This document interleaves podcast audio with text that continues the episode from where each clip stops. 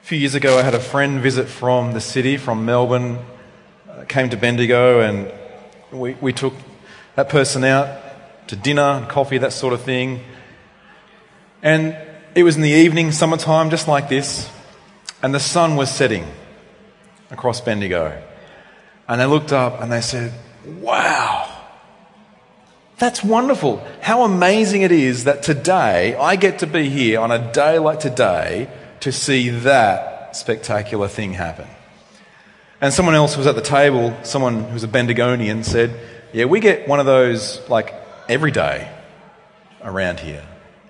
We get to enjoy God's world in a spectacular way here in Bendigo.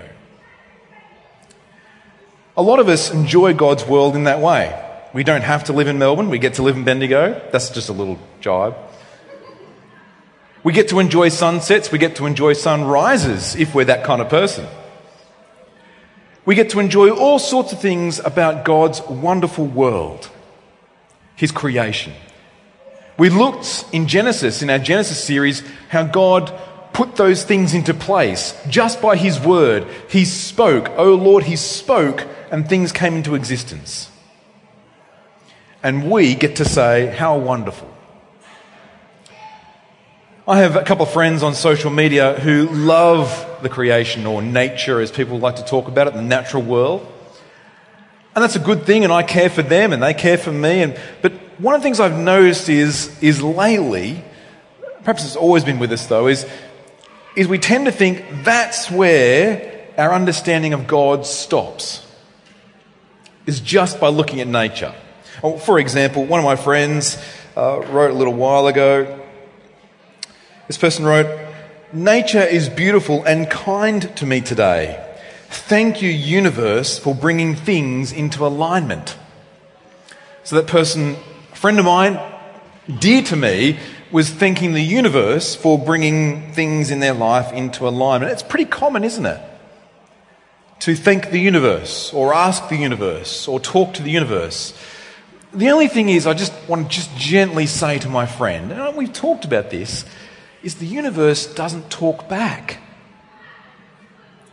In fact, you can't know the universe. The universe is quite impersonal. It's just a thing. It's not even like the Holy Spirit, who is a He. The universe is just a thing. It's just, it's just matter. It's just there. It's not a person. It's fairly common in our world, though, isn't it? That we want to relate, we want to seek, we want to know that someone is there. We want to know that someone is there and I could talk to them in my darkest of days, or I could celebrate the sunset I get to see with them on my happiest of days. And perhaps we try for the universe, but it doesn't just stop, it's not just for those who are not believers in Jesus. Another friend wrote in the same week When people ask why I believe in God, and they had a picture of the sunset, when people ask why I believe in God, this. Now, friends, that's a good thing, isn't it? It's, it's not bad to say, well, isn't the sunset wonderful and I know God created it.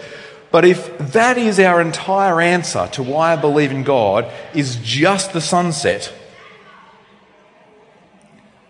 well, is that it? Is that it? Because those poor people in Melbourne will never see it. Friends, this morning we're in our series in the Psalms. As you can see on the banner, uh, the Psalms are the Bible's hottest 150. Yeah, you heard of Triple J, hottest 100? Well, there's the Psalms, hottest 150. And we're in Psalm 19 today for a particular reason. So over the years, we've looked at different Psalms. Last week, in our summer series, we're in Psalm 32, looking at what it means to not have a New Year's resolution so much as a New Year's repentance. Because there is a difference. Good to have resolutions but not to rely on resolutions for our righteousness, but to rely on repentance, trust in Jesus for our righteousness. That was last week. Why are we in Psalm 19 today? Because in 2023, your elders, as we pray for you, and we love you, we know Jesus loves you, really loves you. What does the chief shepherd want for us? Is to get to know him. And how do we do that? Psalm 19 shows us how we can know God personally. More than just kind of talking into the universe, but how you can know the one who made the universe personally. And Psalm 19, I wonder if you notice this as you open your Bibles, and if you've got it in front of you, have a look. Psalm 19 is in two basic halves. The first six verses talk about a general revelation. And the following verses, the second half, talk about a special revelation. And what Psalm 19, what David is writing, says this general revelation is pretty and partial, though, because a special revelation, what's so special about special revelation? It's needed, like you need to breathe. It's needed to make sense of life. If we're going to try and make sense of life or know God just from sunsets and sunrises, we will have a problem we'll be lacking in knowing Him personally. We won't know Him well enough. Because here's the thing about nature, friends, and you can know this, just watch National Geographic. Nature can be beautiful. What also can nature be? Brutal. Nature can be beautiful, but nature can be brutal. Google this later. Look up, just look up nature can be beautiful and brutal. There are pictures, albums of pictures of animals hunting each other. Beautiful pictures. But it captures a moment of the last breath of that animal that's being hunted. Now you could say, well, that's just nature. You can't bring morality to, to nature. But, but if we're going to establish our life, our way of life, and our understanding of life and make sense of life just on nature, we will have a problem. It can be brutal, but more than that, it won't make sense of our existence entirely. You won't know God especially from nature. It'll send mixed messages. How can you know God personally? Psalm 19 shows us. Firstly, we need to see this. In the first six verses, general revelation is different to special revelation. So there's, there's two doctrines we're going to be talking about this morning is a general revelation, a general revealing, and a special revealing. And general revelation is pretty, it's meant to be, but friends, it's partial. Have a look at verses 1 and 2 again with me. Psalm 19. The heavens declare the glory of God, and the sky above proclaims his handiwork. Notice this that the universe, the general revelation, it doesn't talk to you like a person talks to you, but it does say something. It's like a sign. Look at the language there. It declares the glory of God, it proclaims his handiwork. Someone once said, What is the universe? The universe is kind of really, ultimately, God's bling. It's like his jewelry, he wears it. We talked this before a few weeks ago about kings and queens. When kings and queens put on robes, why is the robe so heavy? Why is it so ornate? Why is the crown so big? Why doesn't the queen or the king just walk around wearing the crown every day like I wear my Akubra in the summer sun? Why, why, why not? It's so heavy. Why is it heavy? It's all meant to be by its weight and size and ornation. It's all meant to show glory. It's never about the thing in of itself. The crown doesn't rule, it's the person under the crown, but the crown points to it. it's the bling of the glory of that person. The same with the universe. Psalm 19, verses 1 and 2. The universe is God's bling. It proclaims his handiwork. It's like the universe has that little circle with a TM in it. Trademark God. And here we notice in these first few verses, this general revealing reveals something about Him. The universe is not meant to be an end in of itself, it's meant to be a sign to the Maker. For example, we see this all the time. Uh, things reveal something about their Maker. Like, if you were to look at a slab of concrete, we've got a few concreters in our congregation. We're currently sitting on a very big slab of concrete. It's got history. It's got holes in it. It was a play centre. In case you're wondering, what was this once? Was this always a church building? No. Kids' play centre.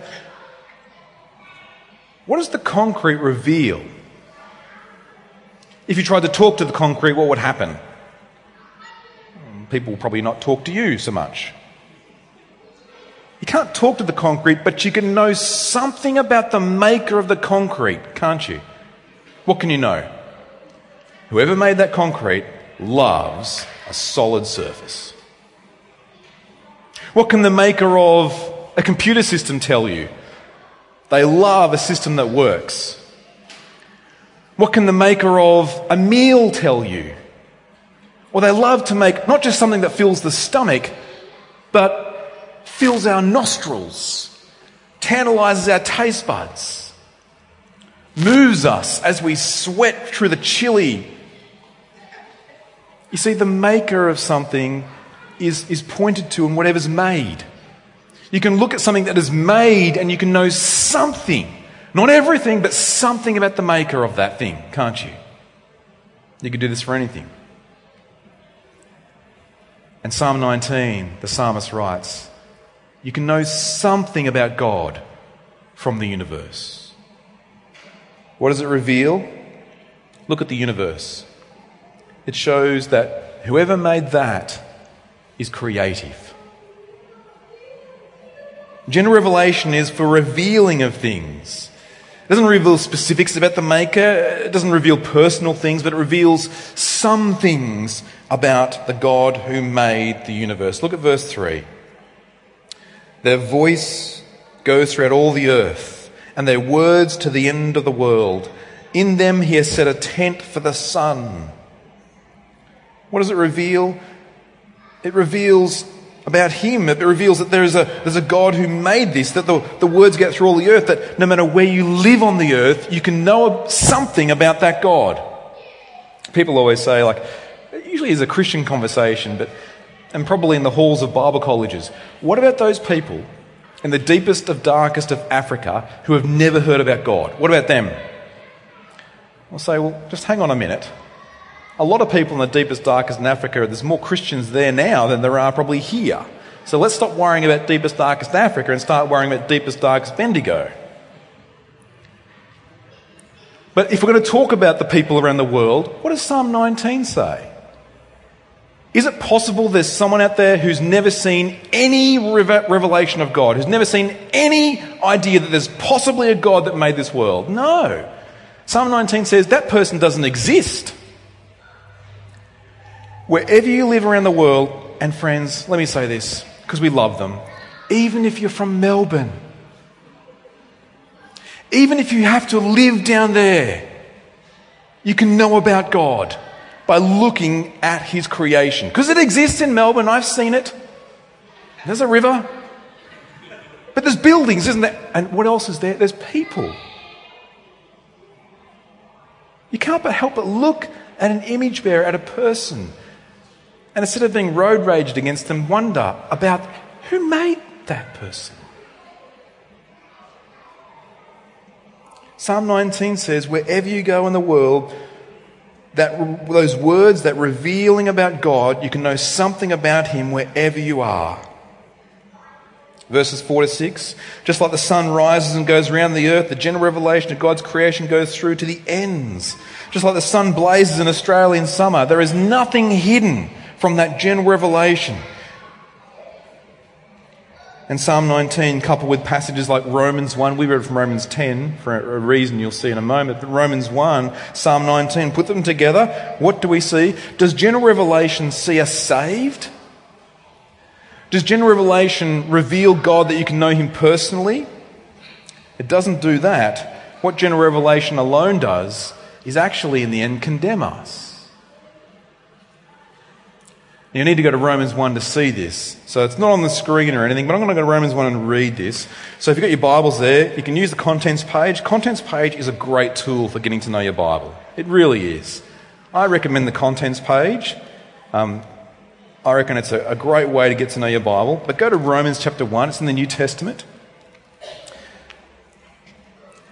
And I want you to remember, we've just read Psalm 19, and now we're going to couple Psalm 19 with Romans 1. So the Bible is one coherent 66 books, God's book, God's library, His word, the scriptures. So these, these passages agree.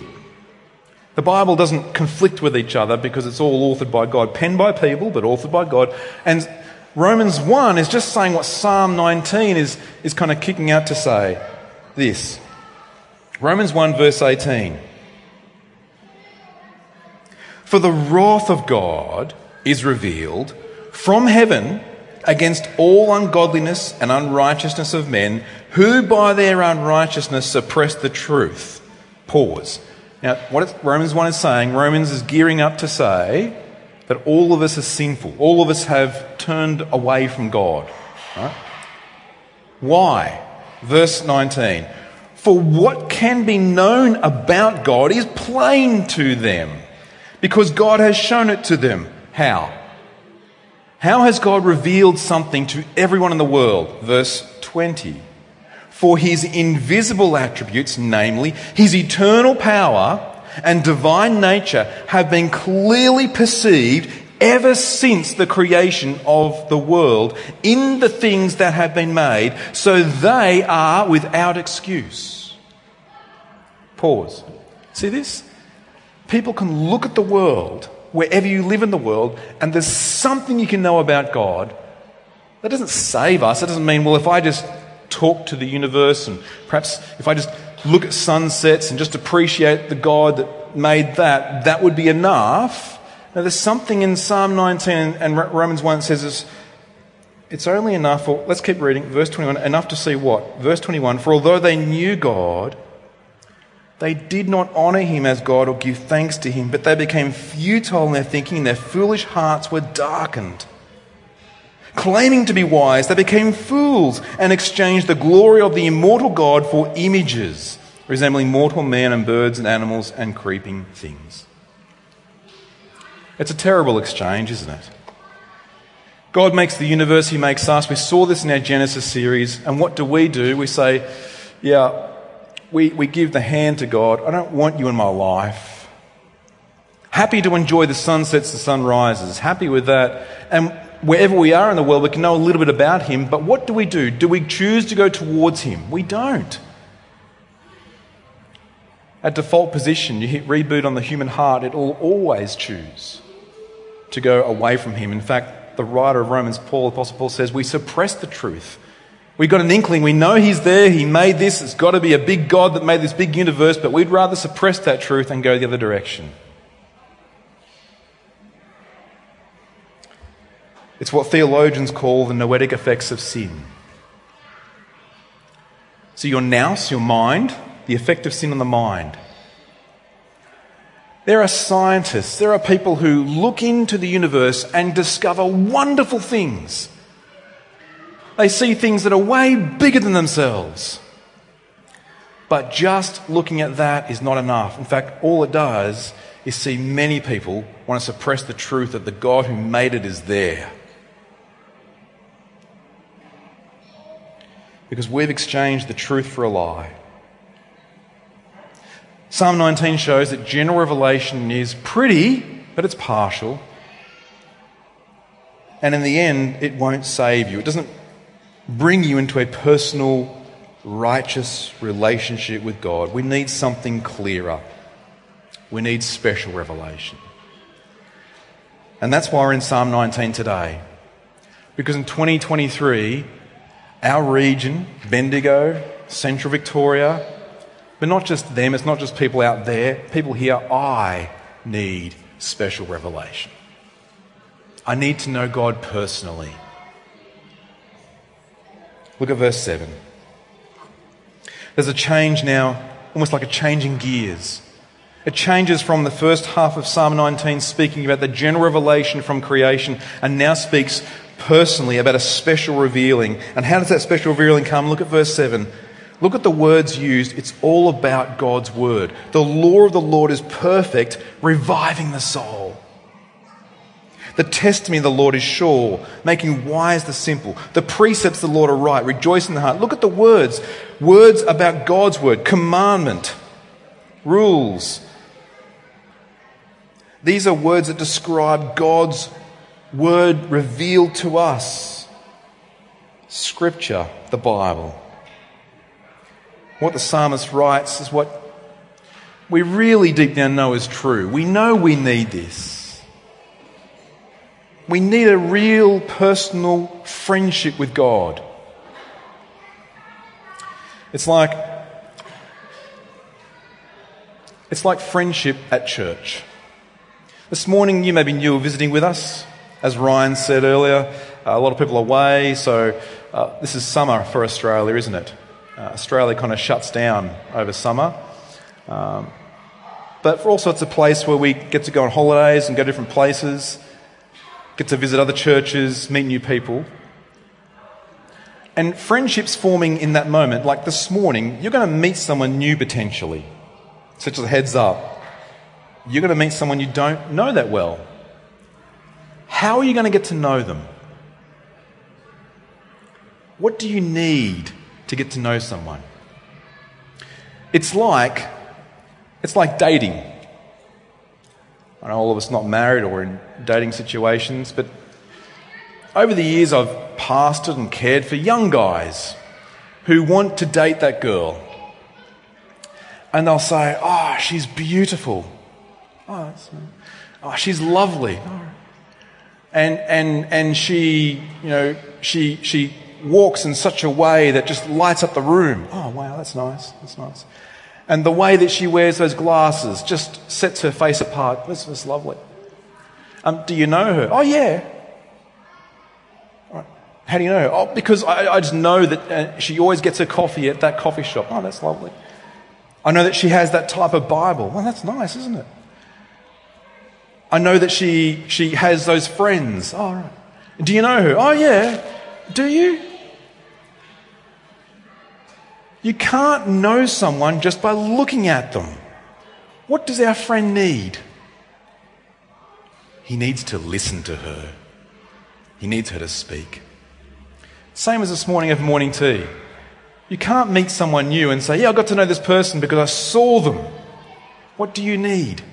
You need to listen to them and you need them to speak. You need special revelation. Special revelation we see in Psalm 19 God speaking and us listening, hearing His word, reading His word. The psalmist says in verse 7 notice it revives the soul. More than a, a, sunset, a sunset can be do all sorts of wonderful things to you, can't it? It really can be lovely.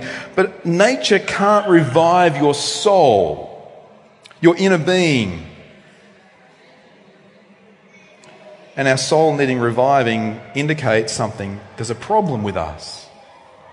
See, if your soul doesn't need reviving, there's no problem. But why, why would our soul need reviving? Why would we need, verse 7, to be made wise? Why would our hearts need to rejoice? Because we live in a world that doesn't revive us, it drives us. It drives us down we live in a world where wisdom is lacking. I will celebrate intelligence, but when it comes to wisdom and relating and love, we're lacking. We live in a world where we don't rejoice in our hearts. We live in a world, a lot of people are just running on discouragement, hoping it'll go away. Psalm 19 shows there is a problem in us, among us. There's a problem and, and we need help. And the help doesn't come from a sunset, it comes from God's word. It comes from Him speaking to us and us hearing Him, us listening to Him personally, knowing Him. A lot of people say, Well, I don't think God's like that. I think God is like this. Well, the God I know is like this. I mean, our, our Premier says that, doesn't he? I don't think God is like that. Well, how would you know? It's like the guy talking about the girl he's never spoken to, but he's never listened to. The only way to know what God is really like is to listen to Him at His word. There's no good guessing or imagining what God is like. In fact, have a look in the Old Testament. Every time people start imagining what God is like, how does that go for them? Badly. The word image and idol are pretty related. When we start imagining what God is like rather than actually looking and listening to what God is like, it's a problem. How would you like it if someone said, Yeah, I know you, and this is what she's like? X, Y, and Z. This is what I think she's like. Does any of us like that? Does any of us appreciate someone telling someone else, I know what they're like? No. No one likes being talked about like that. No one likes being taken out of context. No one likes not being listened to. But the God we know who loves you, who saw the need for your reviving, rejoicing, for your joy, has come into this world to make himself known to you. He has come to speak to you. The one who made the things that reveal him generally has come to speak specially to you. And we see in these words here the way that's described. Verse 10 His word, His law, more to be desired than gold, even much fine gold, sweeter also than honey and drippings of the honeycomb. God's word is to be desired. Why? Well, how are you going without it? I know when you're young, you feel like you're invincible and life's going to be okay. You start hitting middle age and you start feeling like, I'm just more anxious than I used to be. And look what other people are saying, and perhaps our leaders are saying in our world. Life is hard.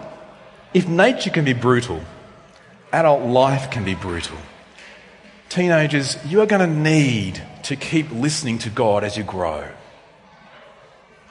I know being a teen can be anxious enough. But we don't lose that kind of peer pressure and discouragement as adults. It continues. And I need to hear another voice. In all the voices and noise of our world, I need to hear God's voice cut through and say something that gives me hope and gives me reviving of my soul and helps me to rejoice even in sorrow. I need to hear Him speak. I need to hear him speak when I know my sins. Verse 13 Keep back your servant also from presumptuous sins. Let them not have dominion over me. If my sin was to let go, it would take me. We saw this with Cain. It would want to have power over me. I need to hear God's word cut through that and help me see that my sin is dealt with. And I don't need to be enslaved to it anymore. Because we see special revelation shows us ultimately how all is revealed in redemption. Have a look at verse 14. Let the words of my mouth and the meditation of my heart be acceptable in your sight, O Lord, my rock and my redeemer. If general revelation is pretty and partial and yet leaves us just condemned because we know something about God that we turn away from Him, look at this special revelation. It shows us that we need redeeming, we need rescue. But it also shows us God speaks to us and shows us how we get rescue. It's through a person. It's personally, it's through a redeemer. You see verse 14? Jesus Christ is the redeemer. Jesus Christ is the one where we get to know God personally. You see, if you're looking at a sunset, you're looking at creation, it's not personal enough. Not only does that sunset not speak back to you, doesn't relate to you with words, but that sunset can't do a thing about your sin. That sunset can't heal your fractured marriage. That sunset can't fix the broken friendships you once had, the friendship you had that's now, how did that happen? How did that conflict just happen? One thing to the next, next thing, I don't know what is it. The sunset, the creation, nature can't fix that. Nature can't fix the problems you have where you say things you didn't mean to say that hurt people and you, you, you don't know why you're, you're just kind of feeling these things Nature can't do a thing about that, but Jesus can because Jesus comes into the world and he says, You want to know God? He's here. He has come to reveal God, He's come to speak. Speak, O Lord, for us to listen and to see what He does Because here's how he reveals God. The God that we know, the God that made the universe, is the one who come to do what sunsets, sunrises can't ever do. He came to die for sinners. He came to redeem them, to rescue them. And then he did what no one else has done or could do. He came to raise new life, give hope forever. We read Romans 10 as our cross reference passage earlier. And Romans 10, we read where Psalm 19 is quoted how beautiful are the feet that bring good news. Our world doesn't need more Instagram of sunrises and sunsets or whatever else. that's lovely. What our world needs is the Redeemer. They need to know Him personally. They need to listen to Him that He's come to love them and lay His life down for them and rescue them. And we need to hear Him. I need Psalm 19 because I'm one that needs my soul reviving. I know what it's like to come to church and just feel like, oh, it's just, life is hard, the week has been hard, Sunday morning's been hard. I need this. You need this. You need God to revive your soul. You need Him to see that the one who is innocent took on the cross so that you can be declared righteous. The gospel is not how to live a good life. It's how the good life was lived for you. And the reason we mix that up is we're not listening to God and His gospel. And we listen to everything else instead. How can you know God personally? Meditate on the message of the gospel. Now, we live in a world that meditation is seen as emptying my mind and, well, looking at nature. But that won't help you. That's not meditation. Meditation here, as we read, the psalmist writes this. Verse 14, let the words of my mouth and the meditation of my heart. It's when you actually fill your mind with God's word. Because what's going on normally in our week, even Sunday morning? What's going on is this our minds are full to overflowing of everything else that's causing us heartache, pain, and problems. Our minds are full of our busyness and distraction, of things that tear at us or tear us down. Our minds are full and had up to here with everything else that is being said to us or by us, by the way. What we need is to hear God's voice and meditate on it. Believe it to start with and be living every day, breathing it. This is what we need. A couple of things to finish. Well, three things to finish. We've got a saying around here we say before every sermon, usually if you want to hear God speak, open a Bible. Why do we say that? Because we know the city we live in. That is not a common thing to be said around here. People say, I want to hear God speak, I'll wait for his still small voice. Misquoting a psalm in the process. And yet we've been given his voice. See, the problem with waiting to hear God speak, kind of him to speak into your mind and speak into your heart, is it's so subjective. You might as well look at a sunset. Here's why. And I, I say this, this is, this is my gentle joke. My gentle joke with dear friends that hold that attitude that I, think God speaks out here to me rather than here in the Bible is this. Because it's been said to me often, and this is, our region is big on this. God told me this about you or whatever else. It's so subjective. Here's how you could reply. If God told me this over here, what you do is this. Hang on a minute. I've got an update. You're wrong. You see? If God told you over here, outside of God's word, what's to stop me saying, well, I just got an update, message 2.0, and that's, see how the problem, it's so subjective. But we have scripture. We've got Jesus. Of all the people in the Bible who say this is God's unbroken word, who says that? Jesus. Of all the people that quotes this as God's word, who does that? Jesus. It's Jesus who comes to us personally and then says, This is how you get to know God personally. You don't need to guess about God. Just guessing about God is groping in the dark. And in the end, it's so conflicted and subjective. And how do you know? Here's how you know.